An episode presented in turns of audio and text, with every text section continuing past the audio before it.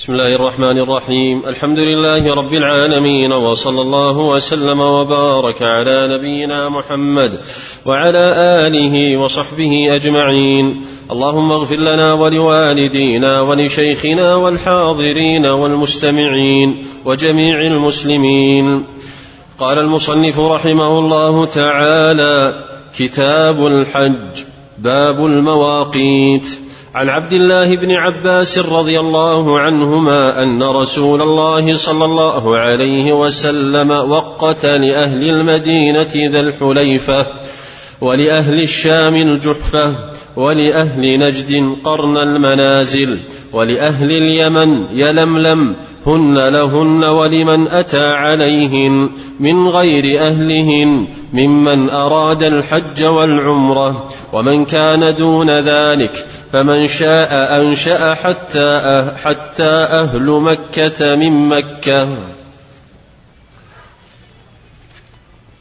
بسم الله الرحمن الرحيم. الحمد لله نحمده ونستعينه ونستغفره ونعوذ بالله من شرور أنفسنا وسيئات أعمالنا. ونشهد أن لا إله إلا الله وحده لا شريك له. له الملك وله الحمد وهو على كل شيء قدير. ونشهد أن محمدا عبد الله وخليله ورسوله. أرسله جل وعلا رحمة للعالمين فبلغ الرسالة وأدى الأمانة ونصح للأمة وجاهد في الله حق جهاده. صلوات الله وسلامه عليه. وترك الناس الأمة على محجة بيضاء ليلها كنهارها. لا يزيغ عنها إلا هالك. فلله الحمد والمنة. الذي يسر لمحمد صلى الله عليه وسلم اصحابا ثقات عدولا نقلوا علمه وبلغوا الأمة وما تركوا شيئا مما حصل منه صلى الله عليه وسلم من أقوال وأفعال وتقريرات في أنس وراحة بال وفي حرب وجهاد إلا وبينوه رضي الله عنهم وأرضاهم ونقلوه لهذه الأمة. فصارت هذه الأمة تستطيع أن تصل إلى معرفة كيف كانت حال رسول الله صلى الله عليه وسلم في الأمن. كيف كانت حاله في القتال والجهاد. كيف كان كانت حاله في أداء الأعمال.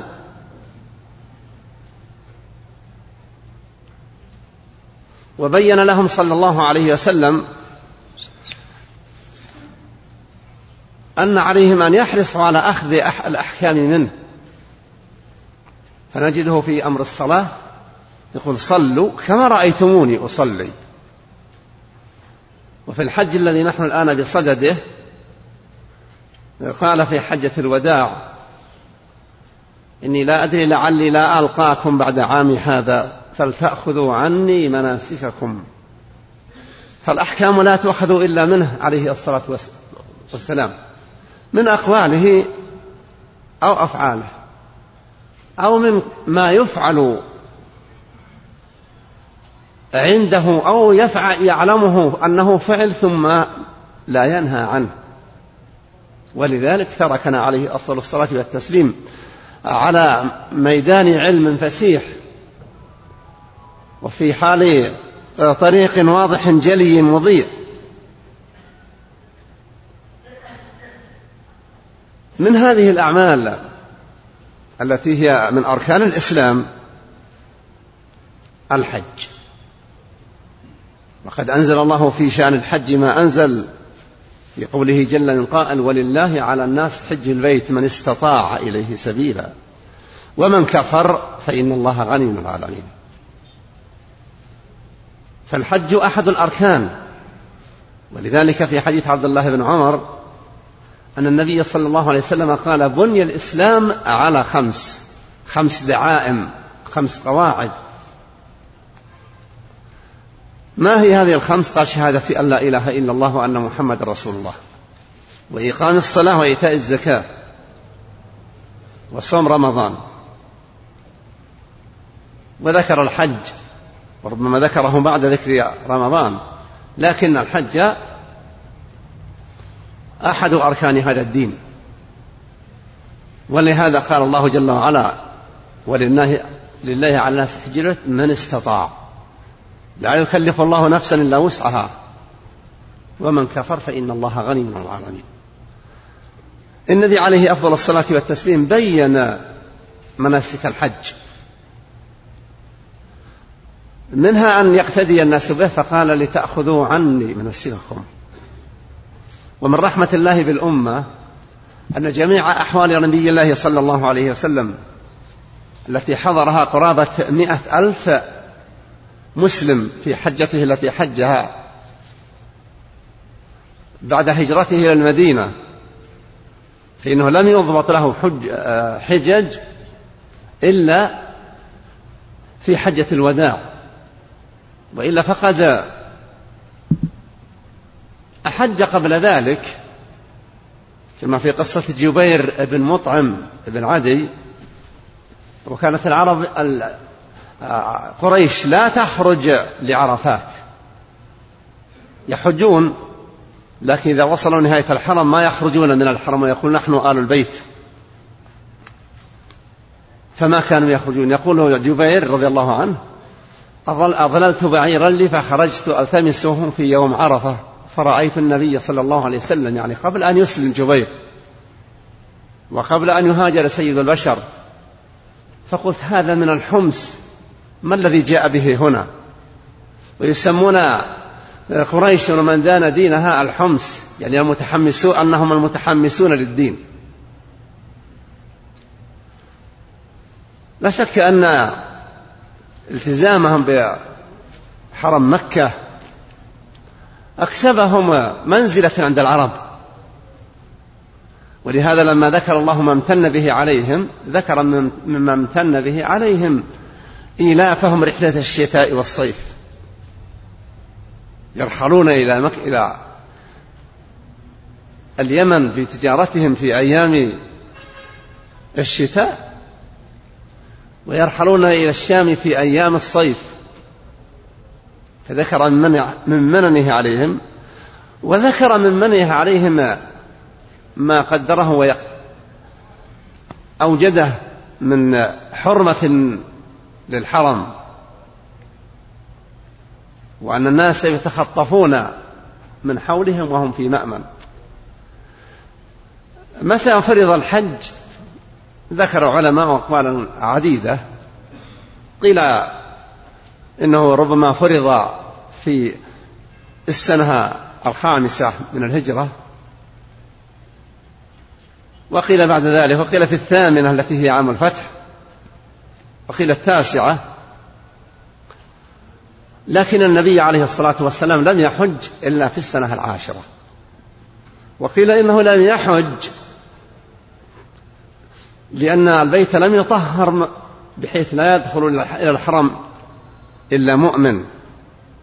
ولذلك عام الفتح. حج فيه مشركون وغير مشركين. وفي السنة التاسعة حج أبو بكر رضي الله عنه وأتبعه النبي صلى الله عليه وسلم علي رضي الله عنه. مع من حج من الصحابة. وأمرهم بالتبليغ. أمر علي أن يبلغ عن رسول الله. أنه لن يحج لا يحج بعد العام مشرك ولا يطوف بالبيت عريان. وكان العرب الذي لا يجد ثوبا من أثواب الحمص يطوف عريانا الرجال والنساء. فحرم الله جل وعلا على الناس هذه العادة التي لم يشرعها لهم سبحانه وتعالى. ففي حجة أبي بكر بالناس في السنة التاسعة بلغ الناس أن أنه لا يطوف بالبيت بعد العام يعني هذا العام اللي هو التاسع مشرك ولا ي... أنه لا يأتي الحرم مشرك ولا يطوف بالكعبة عريان. ثم حج النبي صلى الله عليه وسلم في العاشرة ولم يحج ويؤذن لأحد بالحج إلا من كان مسلما. وتوافد الناس لما علموا بنيته صلى الله عليه وسلم وحرصوا على أن يحضروا للاقتداء به عليه أفضل الصلاة والتسليم. لا شك أنه المبلغ عن الله رسالاته. ولا شك أن الأعمال لا يعرف تعرف تفاصيلها إلا عن طريقه صلوات الله وسلامه عليه. الله سبحانه ذكر أن لله على الناس حج البيت ولم يزد على هذا المعنى في هذه الآية. والحج في اللغة في اللغة العربية هو القصد المتكرر. ولهذا كان الناس يحجون إلى أوثانهم. وكانوا يعدون التردد إلى جهة معينة. أو إلى شخص معين أنه حج كما يقول شاعر بني أظنه من بني تميم وأشهدوا من عوف حلولا كثيرة يحجون سب الزبرقان المزعفرة الزبرقان هذا الزبرقان البدر التميمي من سادات العرب وهو الذي هجاه الحطيئة. وفي هذا البيت يمدح الزبرقان البدر والقصد من ذلك أن الحج هو قصد الزيارة للشخص المتكرر. ثم بين النبي صلى الله عليه وسلم شان الحج بأحاديث كثيرة. من هذه الأحاديث من حج فلم يرفث ولم يفسق رجع من ذنوبه كيوم ولدته أمه. الذي يحج بنفقة حلال يؤدي مناسك الحج يصون نفسه عما يشين الحاج من الرفث والفسوق. يكف نفسه عن أذى الخلق يحرص على أن يؤدي المناسك على الوجه الذي يفهم أنه الأتم يرجع من ذنوبه كأنما ولد تلك الساعة. الله. وفي الحديث الآخر العمرة إلى العمرة الصلوات الخمس والجمعة إلى الجمعة مكفرات لما بينهما ما اجتنبت الكبائر والحج المبرور ليس له جزاء إلا الجنة. هذا بالنسبة للحج. النبي بين عليه أفضل الصلاة والتسليم فيما سمعنا الأماكن التي لا يحل لمن أراد حجا أو عمرة أن يجتازها إلا بإحرام. فذكر المدينة وهي تعتبر يعتبر الميقات ميقات أهل المدينة. أبعد المواقيت عن مكة. فقال يهل أهل المدينة من ذي الحليفة. وذي الحليفة كان في السابق ينفصل عن المدينة بعدد من الأميال الكيلوات. والآن تكاد المدينة أن تكون أحاطت به. لكنه هو الميقات ويسمى أبيار علي وليس المقصود بعلي بن أبي طالب كلمة أبيار. وإنما زعم المخرفون أن عليا قاتل الجن هناك ولا صحة لذلك. لكن الذي قال عليه الصلاة والسلام يهل أهل المدينة من ذي الحليفة. و أو لأهل المدينة ذي الحليفة على اختلاف, اختلاف الألفاظ. ولأهل الشام الجحفة. ولأهل نجد قرن المنازل. ولأهل اليمن يلملم هن هذه المواقع لهن لتلك الأماكن. ولمن مر عليهن من غير أهلهن ممن أراد الحج أو العمرة. ومن كان دون ذلك فمن حيث أنشأ. يعني الوافد من شمال المدينة أو من شرقها على المدينة أو من غرب المدينة لكن يأتي للمدينة التي سافر منها ميقاته ذي الحليفة. ومن جاء من الشام عبر الساحل أو أسفل الجبال الفاصلة للمدينة عن تهامة يحرم من الجحفة. والجحفة قرية كانت موجودة قبل الإسلام ويحكى حكايات بأن من نزلها كانوا طردوا في الجاهلية العميقة من المدينة لكن سميت الجحفة لأن السيل قيل أنه جحفها وأزال جميع من فيها. وصارت مستنقع تكثر فيها الحمى. وقيل أن النبي دعا للمدينة فإن الله ينزل ينقل حماها إلى مهيعة فالله أعلم. فيقول لأهل الشام الجحفة يعني جميع من أتى من جهة الشمال. مر بجهة الجحفة رابغ وجب وهو يريد حجا أو عمرة وجب عليه أن يحرم من الميقات. إن خرج من المدينة مارا بذي الحليفة ويحب أن يؤخر الإحرام إلى الجحفة هذا محل خلاف بين العلماء. ولا شك أن الراجح أن يلتزم بنص النبي صلى الله عليه وسلم فإنه المبلغ عن الله رسالاته. فمن خرج من المدينة يريد الحج. وأحب أن يتجه من ذي الحليفة مع الطريق حتى يصل إلى الجحفة.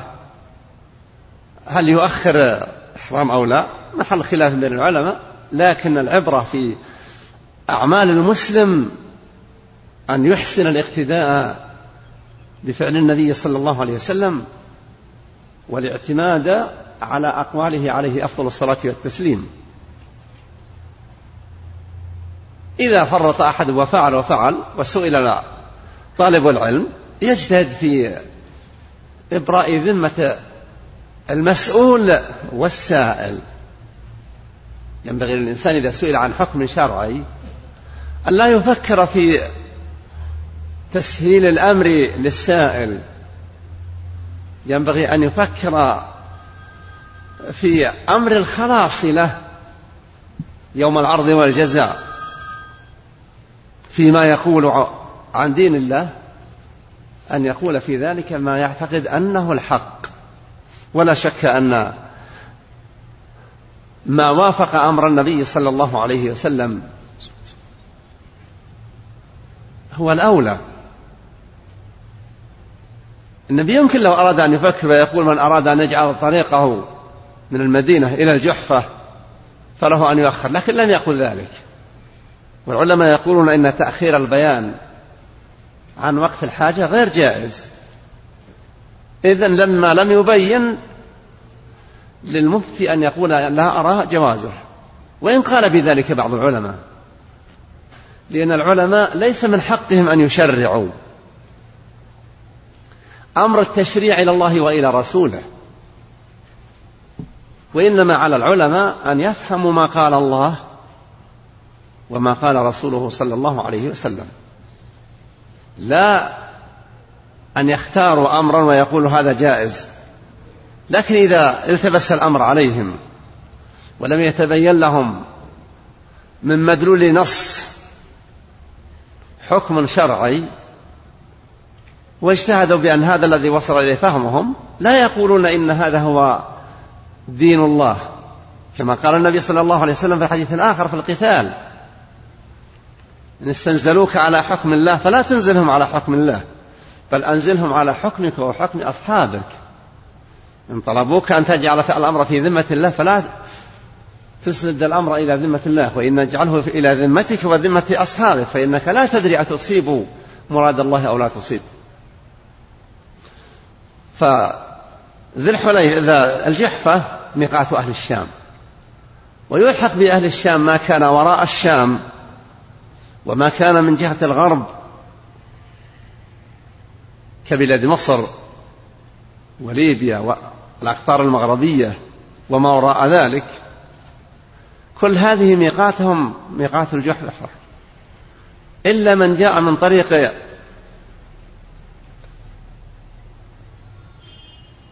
البحر فصار يرسو من جهة جنوب مكة.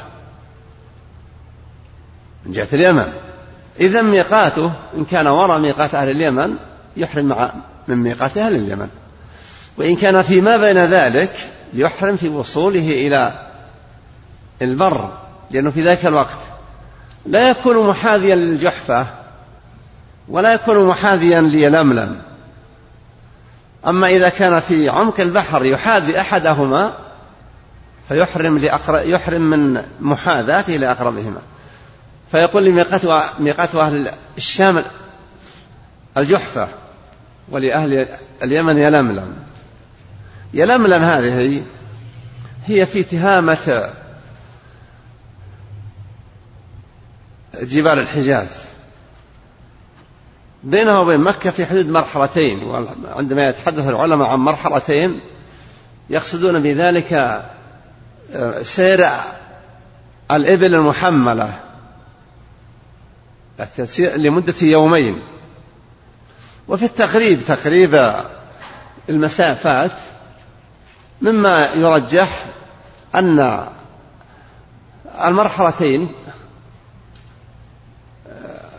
تكون قريبة من سبعين كيلا أو أكثر بقليل بهذا القدر تقريبا. وإن كانت تختلف باختلاف وعورة المنطقة وسهولتها لكن دين الله يسر. والمصطفى صلى الله عليه وسلم يقول للمسلمين للصحابة ومن يأتي بعدهم يسروا ولا تعسروا. إنما بعثتم ميسرين.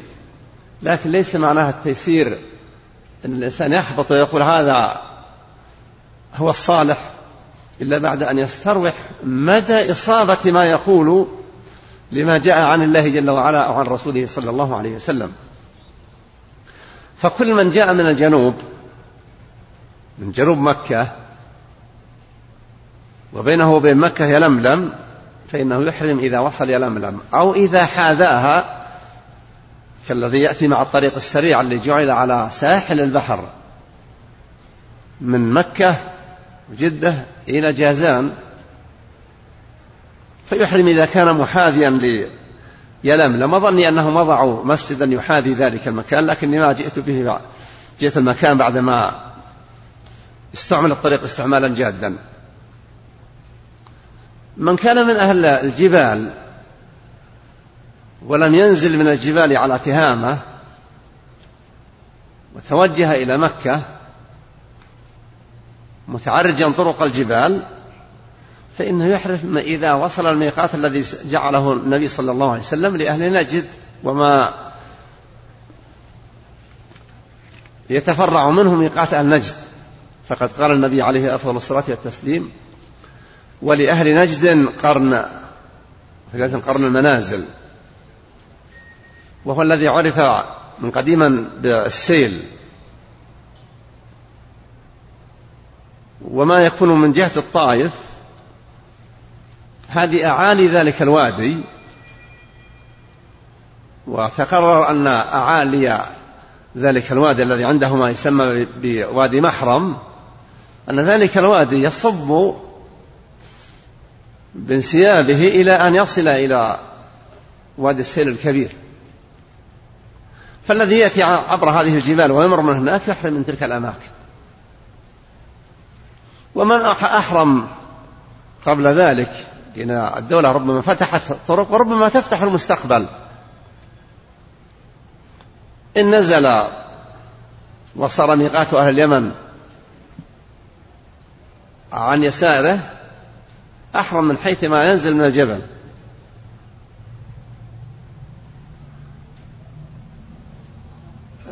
ميقات أهل العراق اختلف العلماء هل الذي جعل لهم ميقاتا الثابت أن أهل العراق لما فتح العراق وأدنى فارس جاء الناس من المسلمين إلى النبي إلى عمر رضي الله عنه وقالوا إن وادي قرن جور عن طريقنا. فقال انظروا حظوها من طريقهم فاختير بما يسمى ذات عرق. وهو شمال موضع الإحرام من السيل.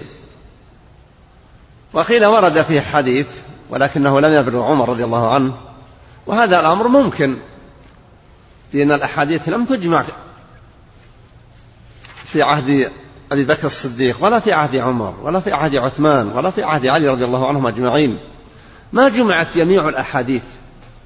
ثم إن أصحاب النبي صلوات الله وسلامه عليه ورضي الله صلوات الله وسلامه عليه ورضي الله عنهم تفرقوا في الآفاق. ما بين قادة للجيوش وما بين مجاهدين وكل حمل معه علما. وإنما أمكن أن يحاط بأكبر قدر من الأحاديث الواردة عن النبي صلى الله عليه وسلم يمكن في المئة الثانية من الهجرة أو في المئة الثالثة. لأن أبا جعفر المنصور الخليفة العباسي عرض على مالك بن أنس رحمه الله أن يلزم الناس بالتقيد بالموطأ موطأ مالك. فقال يا أمير المؤمنين إن أصحاب رسول الله صلى الله عليه وسلم انتشروا. في الآفاق. ومع كل واحد منهم ما معه من العلم الذي قد لا يكون مع صاحبه. وقصده رضي الله عنه أن لا يحجر الناس على كتاب معين. وإنما حيث صحت سنة النبي عليه الصلاة والسلام ينبغي في هذا الحديث يقول المصطفى صلى الله عليه وسلم عن هذه الأماكن هن أي هذه المواقع التي أشار إليها لهن لتلك الجهات التي أشار إليها. ولمن أتى عليهن أو مر عليهن من غير أهلهن. لو مر النجد مع المدينة أو مر المدني مع طريق أهل نجد كل واحد منهم يحرم من ميقات من الميقات الذي مر عليه. وكذلك لو ذهب اليماني وقد عن طريق الشام إلى الجحفة لا يقال انتظر حتى تذهب إلى يلملم. بل يشملهم هذا الحديث هن لهن ولمن مر عليهم من غير أهلهن ممن أراد الحج والعمرة.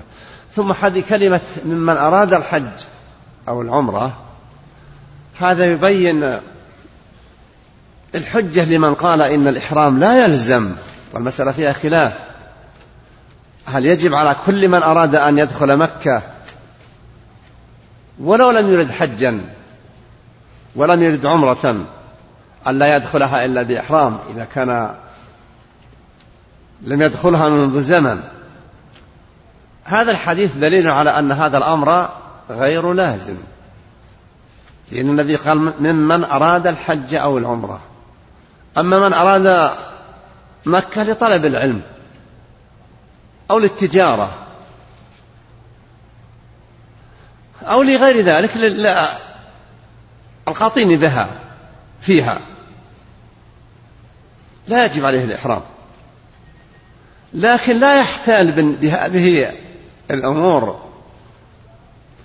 وهو يريد الحج ولكن يقول لن لن أبين أني أريد حج حتى لا أتكلف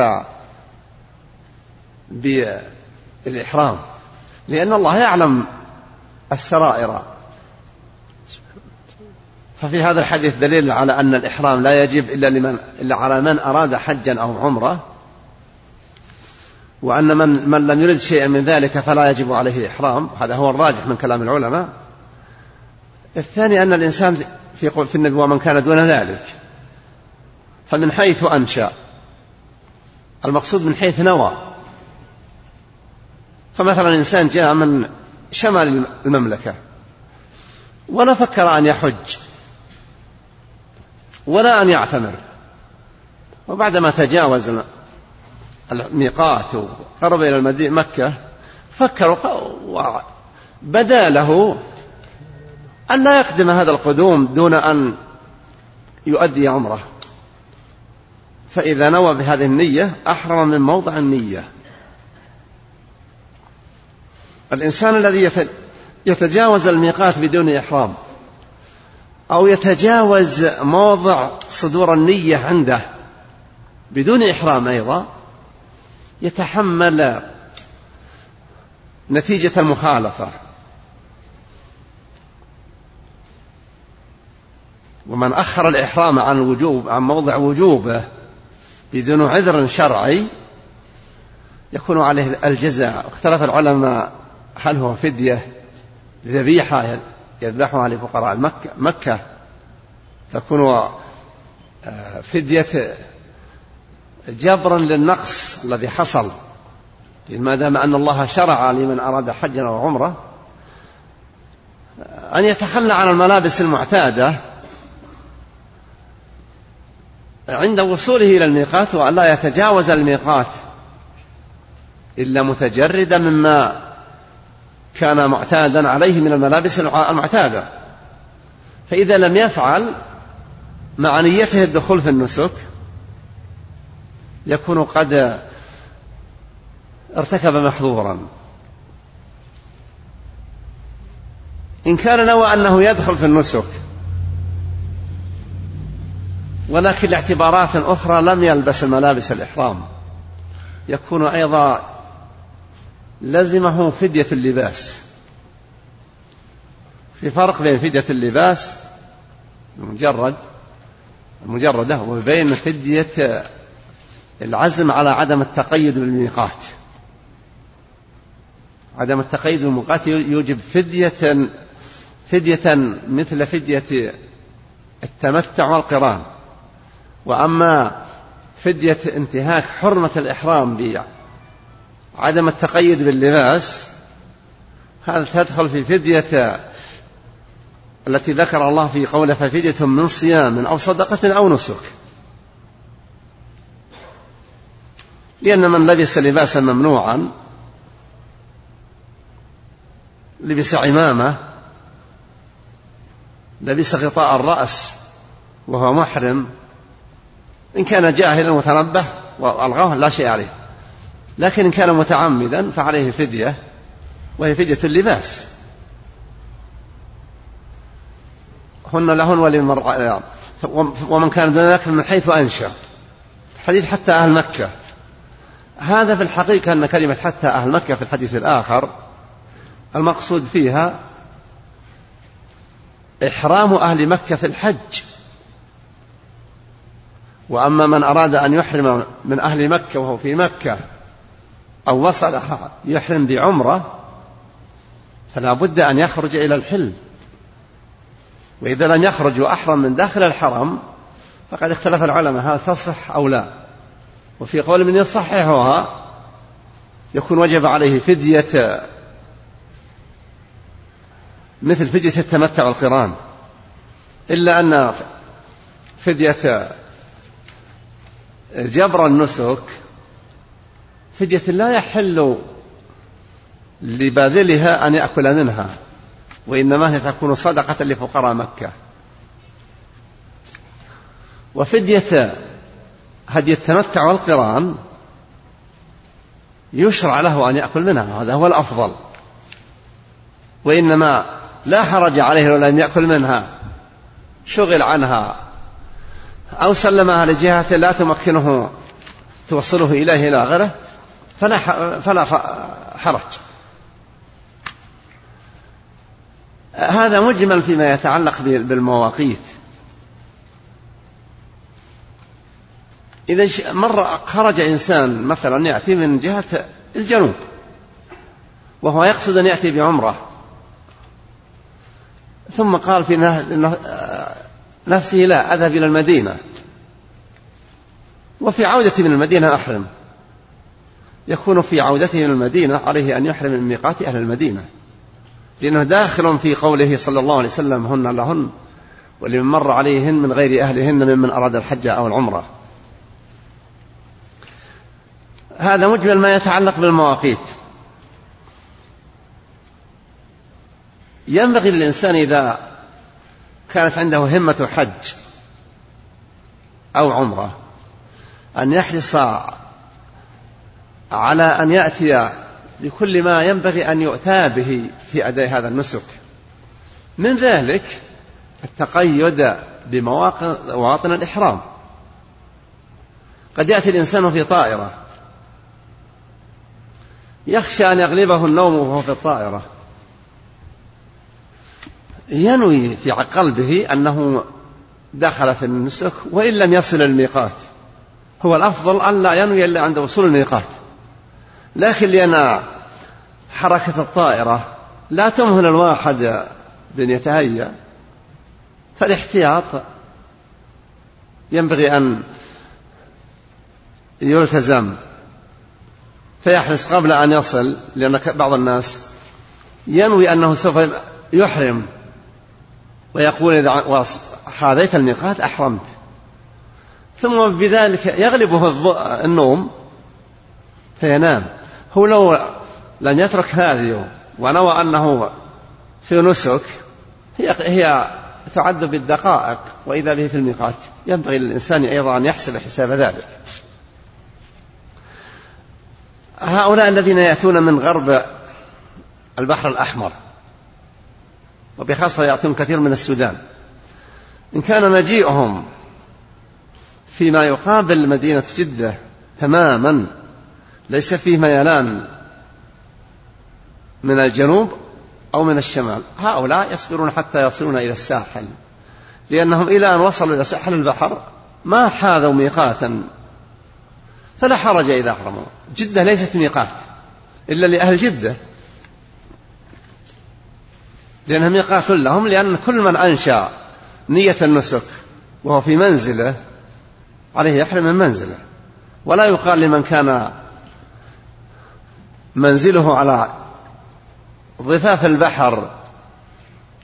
ما يجوز له أن يقول أصبر حتى أني أصل إلى كيلو ستة أو سبعة في طريق مكة ثم أحرم. لأن النبي يقول من حيث أنشأ. ومن كان دون ذلك فمن محله. قال حتى أهل مكة يعني يحرمون للحج من مكة. هذا مجمل ما يتعلق بهذا الحديث الذي رواه ابن عباس رضي الله عنهما. في هذا الأمر وهو لم يذكر فيه الظاهر لي لم يذكر فيه العقيق.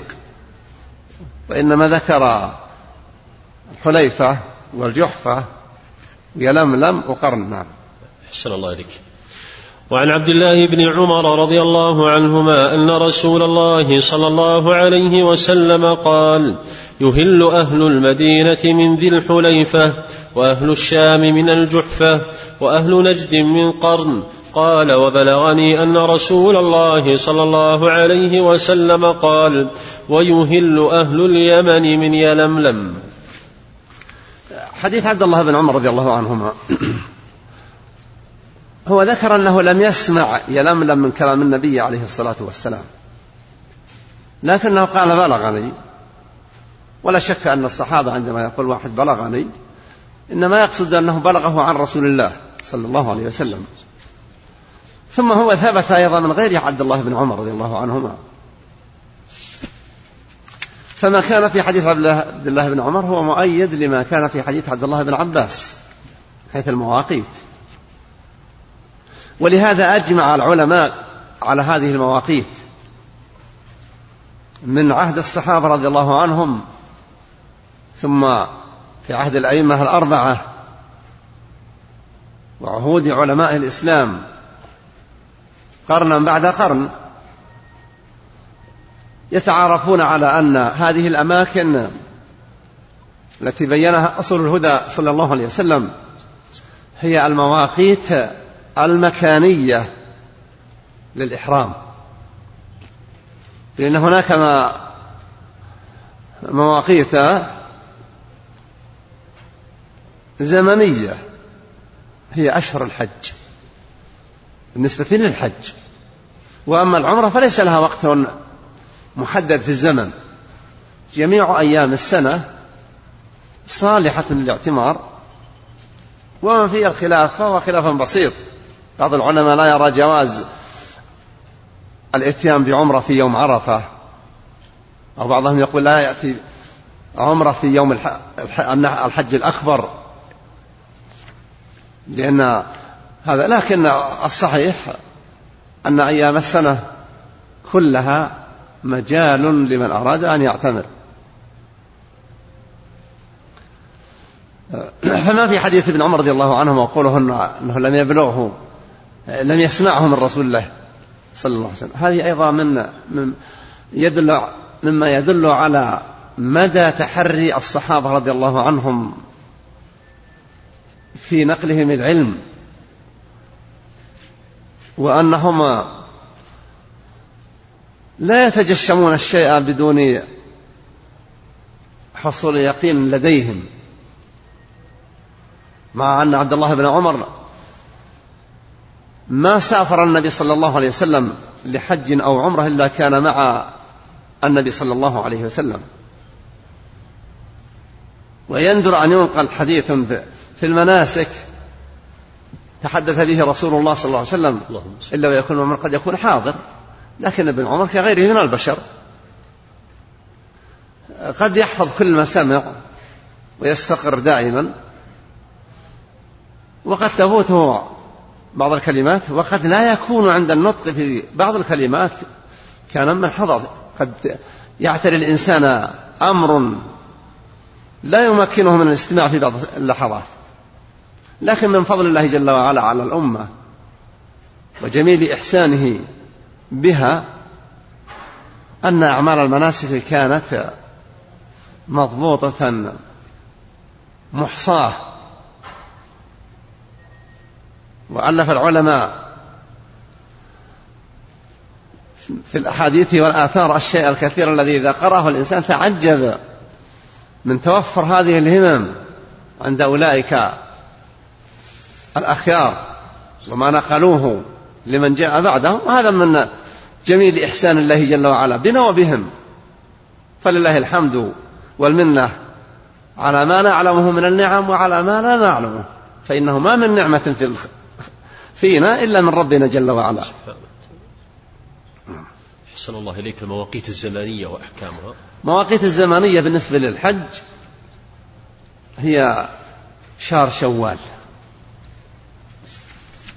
وشهر ذي القعدة.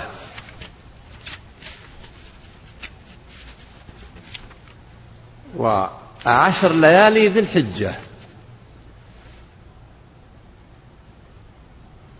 من انتهت هذه المدة وهو لم يدخل بنسك حج فإنه لا يكون قد أدرك الحج. ومن انتهت هذه المدة أي آخرها ليلة عرفة ليلة النحر وهو لم يصل إلى عرفة فإنه قد فاته الحج واختلف العلماء هل يجوز لأحد أن يحرم بالحج في رمضان؟ الله قال في كتابه الحج أشهر معلومات. وبين سيد البشر هذه الأشهر فدل على أنه لا يجوز لأحد أن يحرم بالحج في غير أشهره. اختلف العلماء في من أحرم في غير أشهره. أنه إذا أحرم قدم محرما في مكة في غير أشهر الحج وصل إليها في رمضان ولم يؤدي عمرة أن إحرامه هذا لا يكون منعقدا للحج إلا بتجديد نية الإحرام.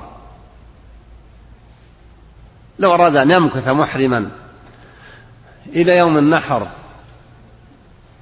من ليلة عيد الفطر لا يقال أن هذا أمر حرام نهائية لكنه أيضا يحتاج إلى أن يجدد النية لأن النية السابقة انعقدت في غير وقت الحج.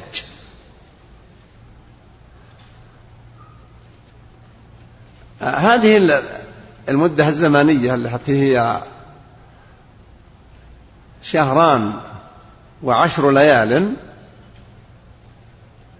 إذا انتهت الليلة الأخيرة من العشر دون أن يكون وصل إلى عرفات فاته الحج. العلماء ذكروا أن من أحرم بالحج في أشهره ثم فاته الحج لم يصل عرفة في يوم عرفة إلى أن طلع فجر ليلة العيد يتحلل بعمرة لا يكون ذلك حج. نعم. أحسن الله إليك. قال المصنف رحمه الله تعالى باب ما يلبس المحرم من الثياب. عن عبد الله بن عمر رضي الله عنهما أن رجلا قال يا رسول الله ما يلبس المحرم من الثياب. قال رسول الله صلى الله عليه وسلم لا يلبس القميص ولا العمائم ولا السراويلات ولا البرانس ولا الخفاف إلا أحد لا يجد نعلين فليلبس الخفين وليقطعهما أسفل من الكعبين ولا يلبس من الثياب شيئا مسه زعفران أو ورس وللبخاري ولا تنتقب المرأة ولا تلبس القفازين. هذا الحديث يتعلق فيما يلبسه المحرم. السائل سأل ما يلبس. والجواب جاء بما لا يلبسه لأن هذا هو الذي يمكن حصره. فبين النبي صلى الله عليه وسلم أن المحرم عليه في إحرامه أن يحرم في إزار ورداء وأن لا يلبس عمامة ولا شعارا والشعار هو اللباس الداخلي لمن يلبس ما يكون على الجلد ما سمى في وقتنا فانيلة وهو اسمه شعار ولا السراويل وكما هو معروف أن السراويل ليست جمع وإنما مفرد. اسم هذا اللباس سراويل بصورة منطق الجمع لكنه شيء واحد. ولذلك المتنبي لما ذكر قال سراويلاتها. تغزل في امرأة فذكر سراويلاتها جمع سراويل. فهو بهذا النص كذلك لا يلبس المحرم ثوبا. وليس المقصود فيه أنه الثوب الذي نعتاده إحنا الثوب وإنما يسمى الرداء والإزار يسمى ثوب. قال ولا يلبس ثوبا مسه ورس أو زعفران. ورجل جاء إلى النبي صلى الله عليه وسلم في الجعرانة وهو محرم متلطخ بالطيب ولابس جبة. قال ما أفعل عمرتي فنزل الوحي على النبي صلى الله عليه وسلم. ثم لما سري عنه قال السائل أين السائل فحضر. قال انزع عنك هذه الجبة واغسل عنك هذا الطيب اللي في ملابسه. واصنع في عمرتك ما أنت صانع في حجك. ويبدو أن الواحد في ذلك الوقت يعرف كيف يصنع في الحج. النبي أحاله لا يحيله على مجهول وإنما حاله على شيء معلوم. النبي نهى أن يحرم الإنسان بالخفين. وهي ما يلبس في القدمين. وكانت الخفاف في ذلك الوقت لها ساق. الخف لها ساق. فقال فإن لم يجد نعلين فليلبس خفين وليقطعهما أسفل الكعبين. ثم هو في مكة في عرفات لما ذكر الخفين لم يذكر القطع. اختلف العلماء كيف أيؤخذ بالنص الصريح الذي قال فيه النبي صلى الله عليه وسلم فمن لم يجد نعلين فليلبس خفين وليقطعهما أسفل الكعبين. أو يأخذ بإطلاق الحديث حديث ابن عباس الذي ليس فيه قطع خفين وإنما فيه يلبس الخفين. واجتهد العلماء في التبيين وتعليل عدم ذكر القطع وأثر السكوت عنه. فرجح من رجح بأن عدم القطع هو المطلوب لأن القطع إفساد للمال وإتلاف وهو مشمول في حديث كنت نهيتكم عن قيل وقال وكثرة السؤال وإضاعة المال إلى آخر الحديث. وممن رجح هذا الإمام أحمد بن حنبل وغيره واجد كثير. قالوا إنه لما قال يقطعهما أسفل الكعبين ثم قال في المرة الأخيرة وليلبس خفين ولم يقل يقطعهما دل على أن ترك القطع يعتبر نسخا للقطع. الخفاف الآن في الغالب صارت بدون ساقين إلا ما ندر ولذلك من لا من لم يجد نعلين الأفضل أن يحرص الإنسان على الإحرام بنعلين في قدميه.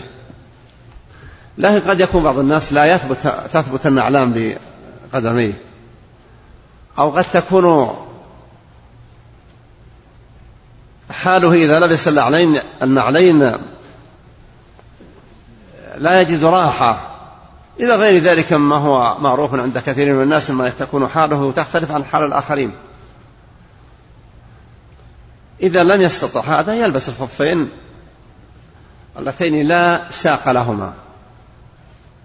وكون الإنسان يجتهد في أن يختار ما لا ساق له حتى لا يقع في مسألة خلافية لأنه إذا أخذ شيئا لا ساق له وهو الأكثر صار سالما من مخالفة حديث وليقطعهما أسفل الكعبين. وإذا كان الحديث الآخر ناسخا صار لم يضره ذلك النسخ لأنه قد تجنبه في الأصل.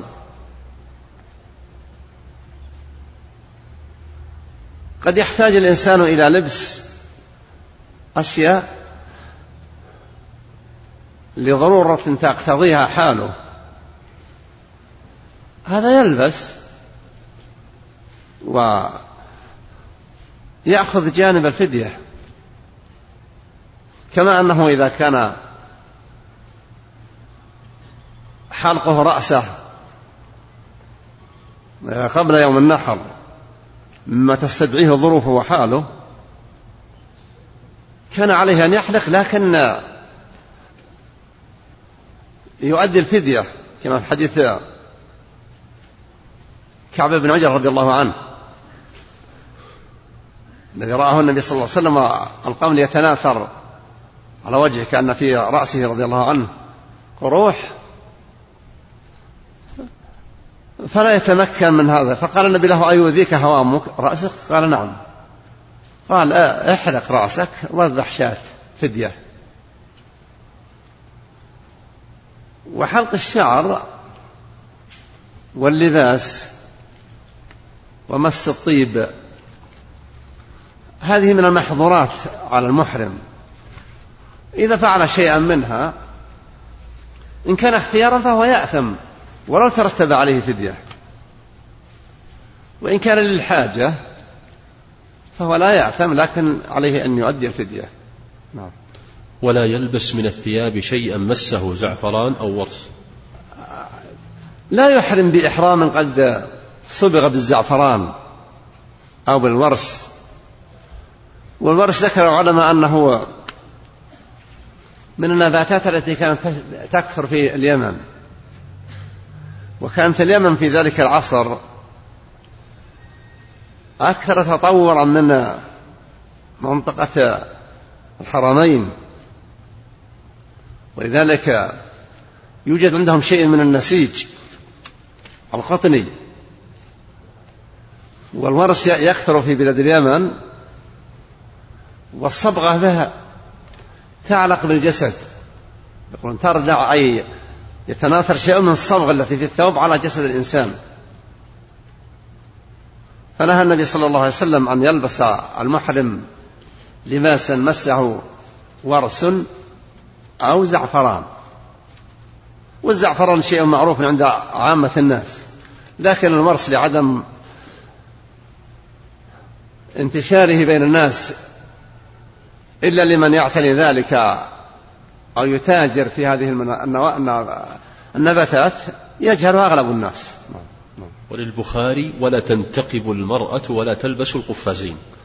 حديث البخاري هذا الذي فيه الزيادة جاء بزيادة تتعلق بالمرأة.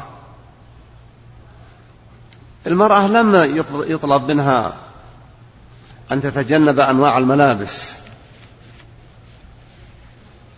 بما في ذلك الشعارات الداخلية والسراويل وغير ذلك إنما نهيت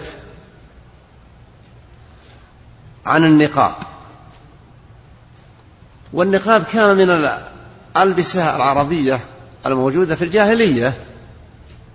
والنبي ما حرمها على الناس كلهم وإنما حرمها على المرأة الحاجة. وهو يسمى نقاب لأنها تجعل أمام العينين كل عين أمامها نقب بقدر ما ترى من ذلك الثقب ولا يرى تفاصيل شيء من وجهها. وكان العرب حتى في الجاهلية لهم عناية في ستر وجوه النساء. ويغضون الطرفيضاء كما يقول أظنه الأعشى. وأغض طرفي إن بدت لي جارتي حتى يواري جارتي مأواها. وامرأة النعمان كان في قول النابغة سقط النصيف ولم ترد إسقاطه. فتناولته واتقتنا باليد النصيف هو غطاء الرأس والوجه. فلما سقط وهم أمامها النابغة والملك ذكر أن النصيف لما سقط اتقتنا باليد جعلت يدها أمام بيننا وبين وجهها. ثم من أجل تبرئتها قال ولم ترد إسقاطه على قصته في قصيدة تلك التي قال له النعمان صفها وتسمى المتجردة. فبدأها في القصيدة في قصيدتها تلك الدالية. فقصدي أن هذا أن غطاء الوجه كان عند العرب حتى في الجاهلية. ولذلك قصة مثل من الأمثال العربية وإن لم تكن دليلا لكنها تبين ما كانت عليه حال العرب. رجل أضاع حمارين وخرج يطلبهما لأهله فرأى امرأة حسنى أعلى الوجه فشغله النظر إليها فكأن اللثام سقط. فظهرت أسنان منفرة. فلما سقط اللسان قال ذكرني فوك حمار أهلي. فالشاهد فيه أن العرب كانوا يعتنون بستر وجه المرأة. ولذلك يقول ثوبة بن الحمير وكنت إذا ما زرت ليلة برقعت وقد رابني منها الغداة سفورها. يعني أراد أن يجتمع بها تتبرقع تلبس البرقع. والثاني يقول إذا شق برد شق بالبرد برقع. دواليك حتى كلنا غير لابس غير لابس هذه من سفاهات أهل المجالس. وهذا الذي يتحدث عنه هذا الشاعر وهو عابد بن الحسحاس إذا تعمدت الفتيات عبثا بالشخص وشقت برده شق برقعها. برقعها. فقال إذا شق برد شق بالبرد برقع. إذا شق برد شق بالبرد برقع. دواليك يعني هكذا الأمور يدور بعضها على بعض. حتى كلنا غير لابسين فالشاهد فيه أن العرب ما ما كانوا ممسوخين كالحال الآن للأسف. ترى النساء إما تجدهن حواسر الرؤوس في أكثر بلاد العالم العربي أو بحجاب مغري وليس بساتر. وهذا من البلاء والشر. وقد قال النبي عليه أفضل الصلاة والتسليم إن لهذا الدين إقبالا وإدبارا. وإن من إقبال الدين أن تفقه القبيلة يعني أو البلد أو الأمة حتى لا يكون فيها المنافق والمنافقان فهما ذليلان مغموران. ومن إدبار هذا الدين أن تفسق القبيلة. فلا يكون فيه إلا المؤمن والمؤمنان فهما أيضا مغموران ذليلان فيها ولا شك أن لله جل وعلا في حياة خلقه الحكم الباهرة. ونسأل الله جل وعلا أن يحفظ أمة محمد في أخلاقها وعقيدتها وسائر أحوالها. وأن يرزقها حسن الاستقامة وصدق التمسك بدين الإسلام. وعن عبد الله بن عباس رضي الله عنهما قال سمعت رسول الله صلى الله عليه وسلم يخطب بعرفات. من لم يجد نعلين فليلبس الخفين ومن لم يجد إزارا فليلبس السراويل المحرم.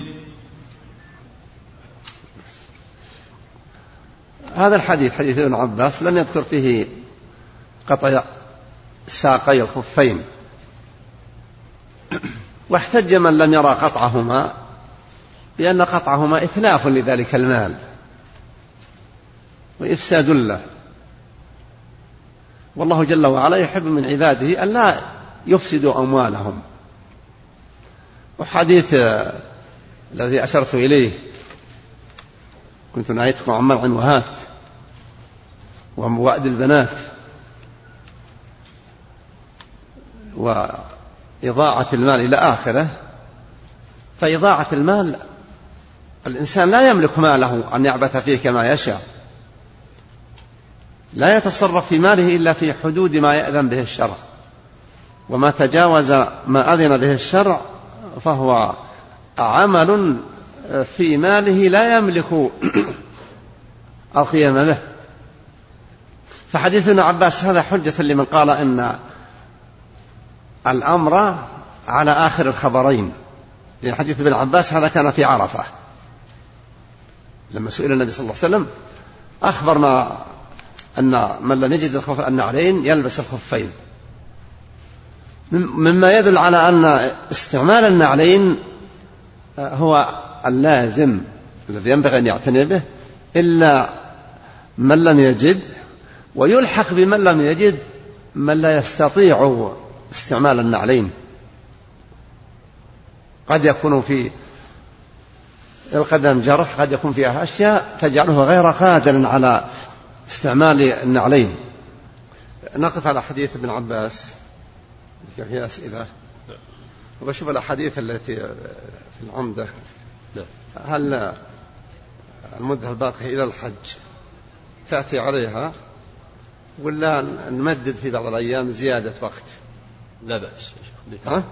إن شاء الله أنها تكفي وإن احتجنا زدنا يا شيخ إن رأيتم ذلك. يا أبد ما عندنا أبد أحسن الله إليك. لأن وأيضا أحب أن الأخوان يعتنون في ما يتعلق بمناسك الحج. ومن يكون عنده إشكال يحرر إشكاله حتى إذا جاء وقت الحج. وإذا وإذا الواحد احتاط لاحتمالات ما تكون من إشكالات يكون قد اطلع عليها. أحسن الله عليك أحسن الله استأذن في عرض الأسئلة سماحة الوالد سماحة الوالد هذا يسأل يقول كثير من الإخوة من أهل السودان ومن خلفهم من ديار من المغرب يحرمون بعد دخولهم مدينة جدة سواء كانوا بالطائرة أو بالبحر فهل هذا صحيح؟ النبي صلى الله عليه وسلم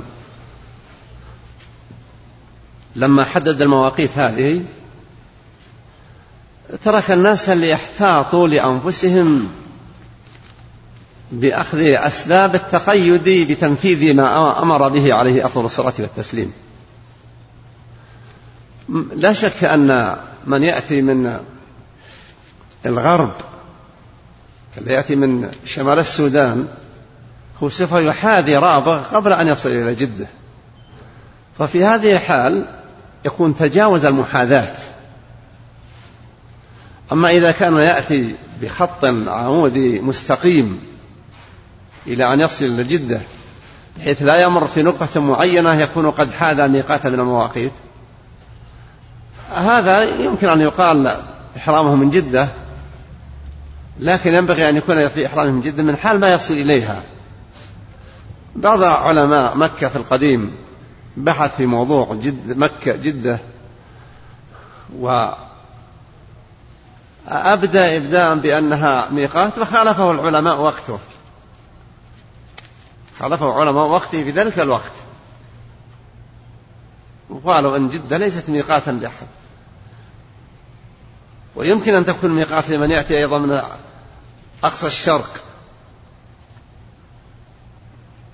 لأن المدة الزمنية التي بين موقع الإحرام ومكة لم يجعلها النبي عليه الصلاة والسلام مقياسا.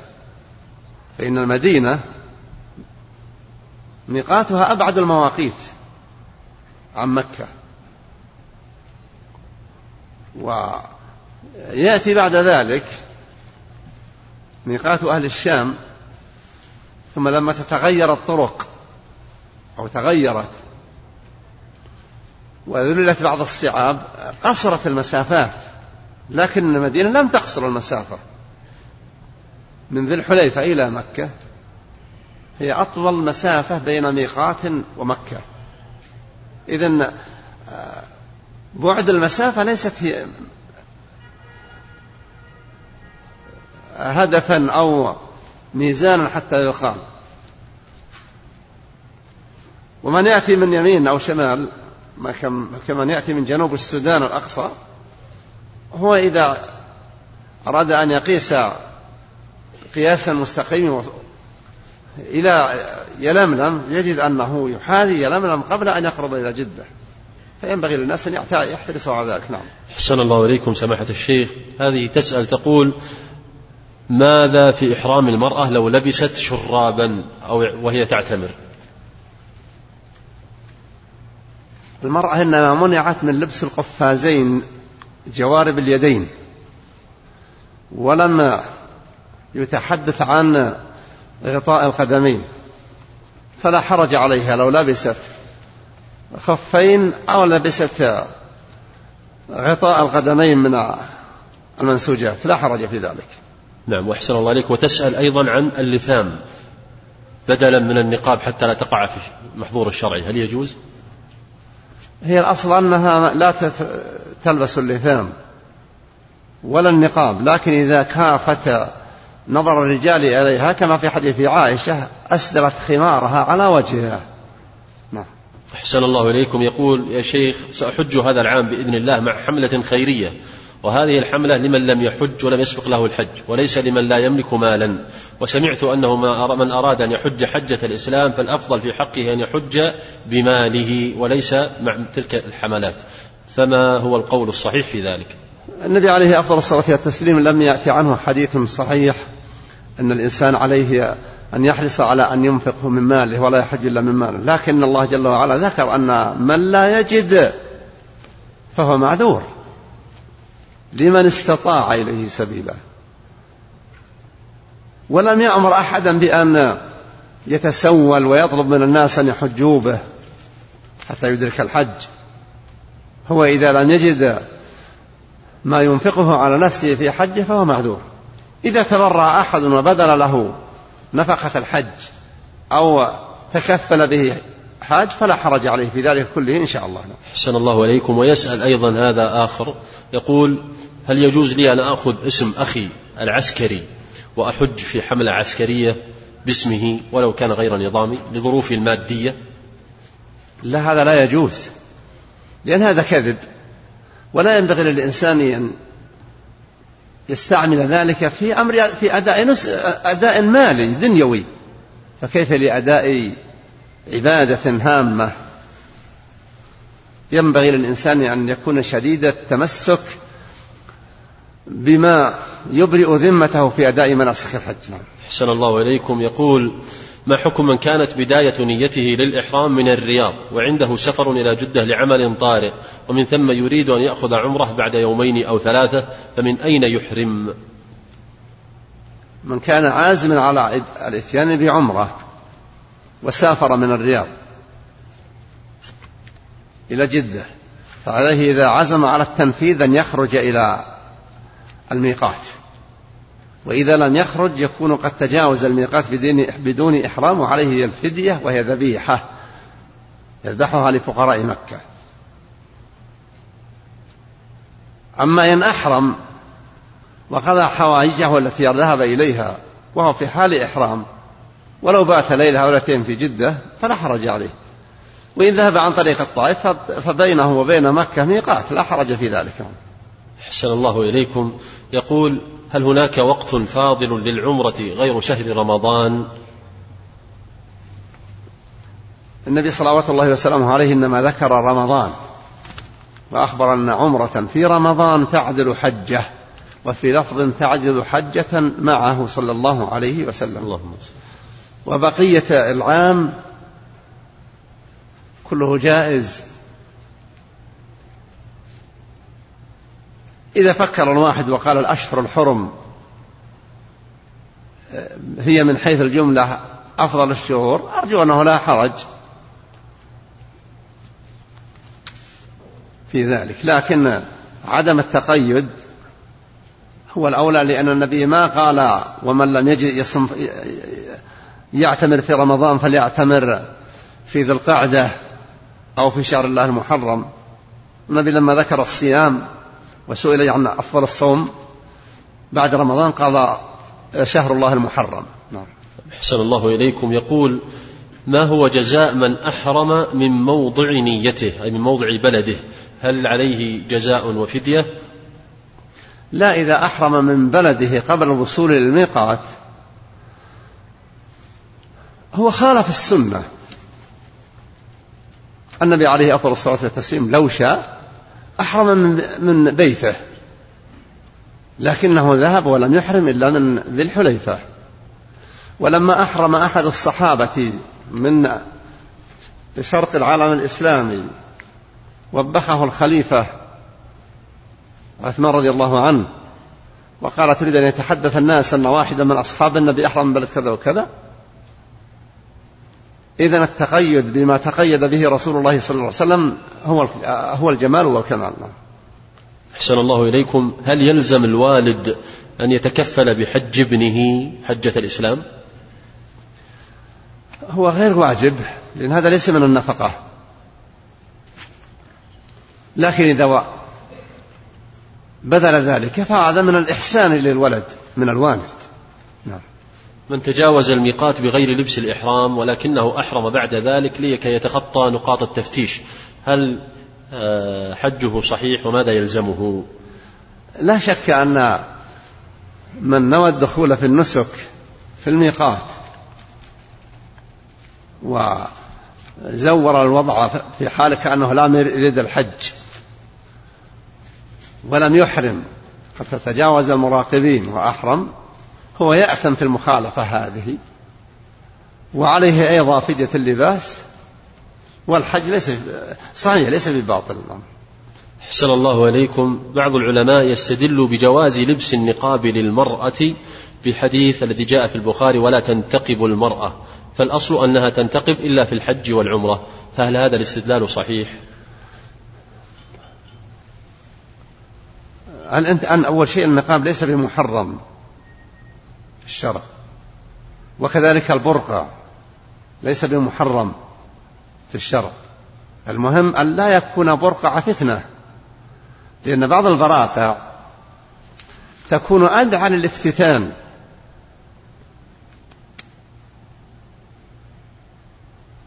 تجعل الملامح المثيرة أكثر وضوحا. لكن ما دام أن أصل البرقع مباح بستر الوجه والنقاب كذلك ثم نزلت آيات الحجاب. واحتجبت تقول عائشة رضي الله عنها ما رأيت مثل خيرا من نساء الأنصار. لما نزلت آيات الحجاب عمدنا إلى مروط لهن سود فشققناها وتلفعنا فيها تلفعنا بها وشهدنا الصلاة مع رسول الله. صلى الله عليه وسلم وإن رؤوسهن كالأغربة. ومعلوم أن الرأس اللي كالغراب أنه وجه مستور. عندما يلاف الخمار على الوجه يبقى له رأس كمنقار الغراب في أعلاه. وتلك المروط ليست مروطا رخية لينة لا.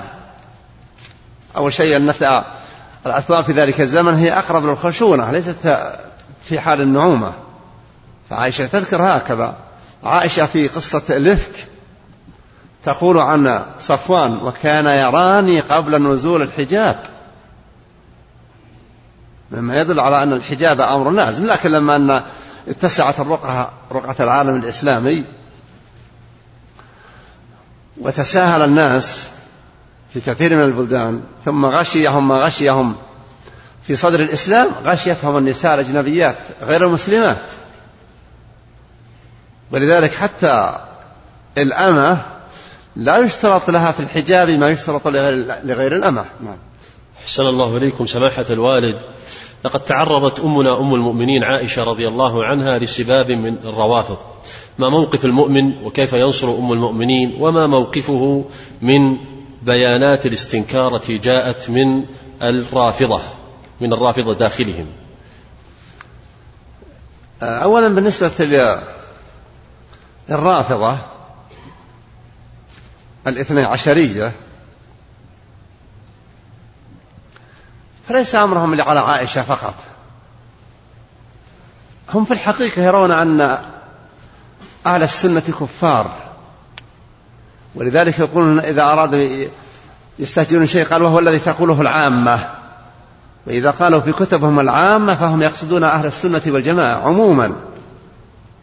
لكنهم في تماديهم في العدوان يكفرون أثقل أصحاب محمد صلى الله عليه وسلم إيمانا. أبو بكر ثم ثاني الصحابة منزلة أيضا بعد أبي بكر عمر. ثم ثالثهم عثمان. فيرون كفر هؤلاء. ثم يردون على القرآن. الله جل وعلا قال عن عائشة أولئك مبرؤون ما يقولون. يقولون لا غير مبرة زانية. ينبغي للواحد أن يحرص بقدر المستطاع على أن يدافع عن الشرف بيت رسول الله صلى الله عليه وسلم. وأيضا ينبغي لطالب العلم أن يقرأ ما يكتب. وفي هذه التدخلات يحسن بالشخص إذا تداخل أن يذكر مستندا من الفضائح التي عليهم. أنا لم أشاهد هذه القنوات في لأني أعرف اللي عندهم أكثر مما ينشر في القنوات.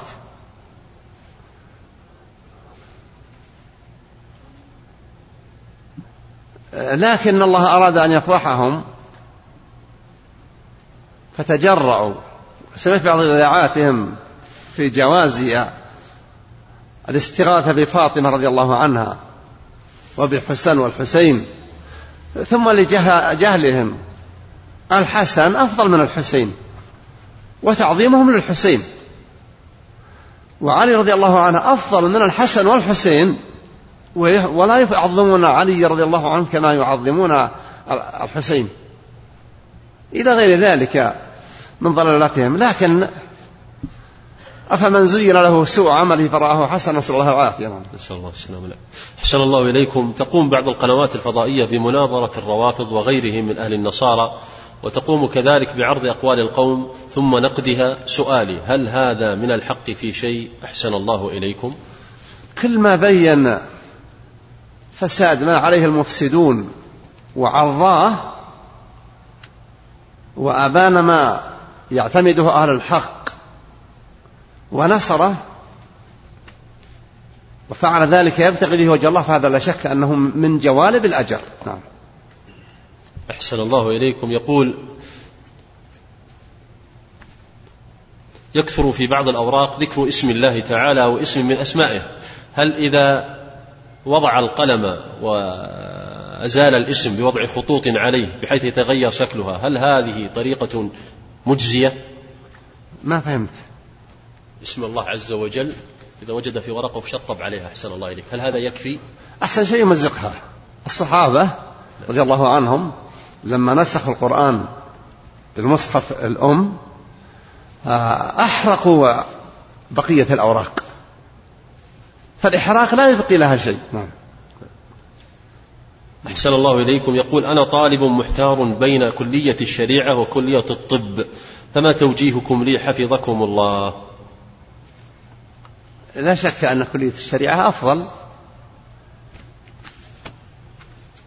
الكليات الشرعية هي بالنسبة لأمر الدين هي أفضل من بقية الكليات. وفي في أمر الدنيا انظر للشيء اللي تعتقد إن أنك تصل فيه إلى ما تستغني به بإذن الله عن الخلق هذا شيء آخر.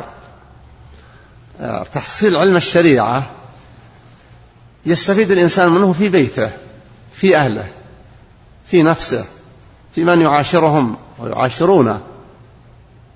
علم الطب هو في الحقيقة العلم الذي لا يستغني الناس عنه. لكن العلم الحقيقي الذي لا يستغني عنه أحد هو علم الشرع. يأتي بعد علم الشرع علم الصحة لأن الإنسان لما يتعلم الشرع سيستفيد من علمه ويستفاد. لما يتعلم الطب إذا لم يمرض هو سيستفاد منه. الفائدة محققة في أمور الدنيا أفضل شيء يفعله الإنسان في مطالب الدنيا إذا حصل الطب. أحسن الله إليكم. يقول هل يجوز للرجل أن يقص أو يحلق لحيته من أجل عمله ووظيفته؟ كيف؟ هل يجوز للرجل أن يقص أو يحلق لحيته من أجل عمله ووظيفته؟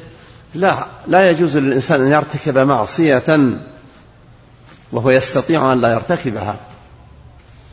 النبي يقول لا معصية لا طاعة في المعصية إنما الطاعة بالمعروف. إذا قدر أن يمتنع يجب عليه أن يمتنع. نعم. أحسن الله إليكم. بعد صلاة العشاء ستبدأ الدروس التأصيلية وهي دروس منهجية سنتين دراسيتين يشرح فيها عشرة متون علمية في يومين في الأسبوع. فكلمة لكم حفظكم الله حول هذه الدروس وحث الطلاب على الاستفادة منها. تأصيل الطالب العلم خاصة في بدايات طلبه للعلم. هذه الدروس التأصيلية في أي محل؟ هنا يا شيخ قام مشايخ يشاركوننا. عموما التقصير لطالب العلم أحسن الله إليك. على كل حال ينبغي للواحد أن يحرص على أن يؤصل معلوماته. ومما لا شك فيه أن تأصيل المعلومات معرفة الدليل ومعرفة الاستدلال به وحسن استنباط الحكم من الدليل. ولا شك أن الدليل حقا ما قاله الله جل وعلا أو قاله رسوله صلى الله عليه وسلم. وما سوى ذلك إنما يحتج به إذا كان مستنبطا مما قاله الله جل وعلا أو قاله رسوله عليه الصلاة والسلام. ينبغي لطالب العلم أن يبذل ما يستطيع لتأسيس علمه وتأصيله على أصول صحيحة. والله المستعان. أحسن الله إليك. وبارك الله فيك شيخنا. متعك الله بالطاعة. اللهم صل.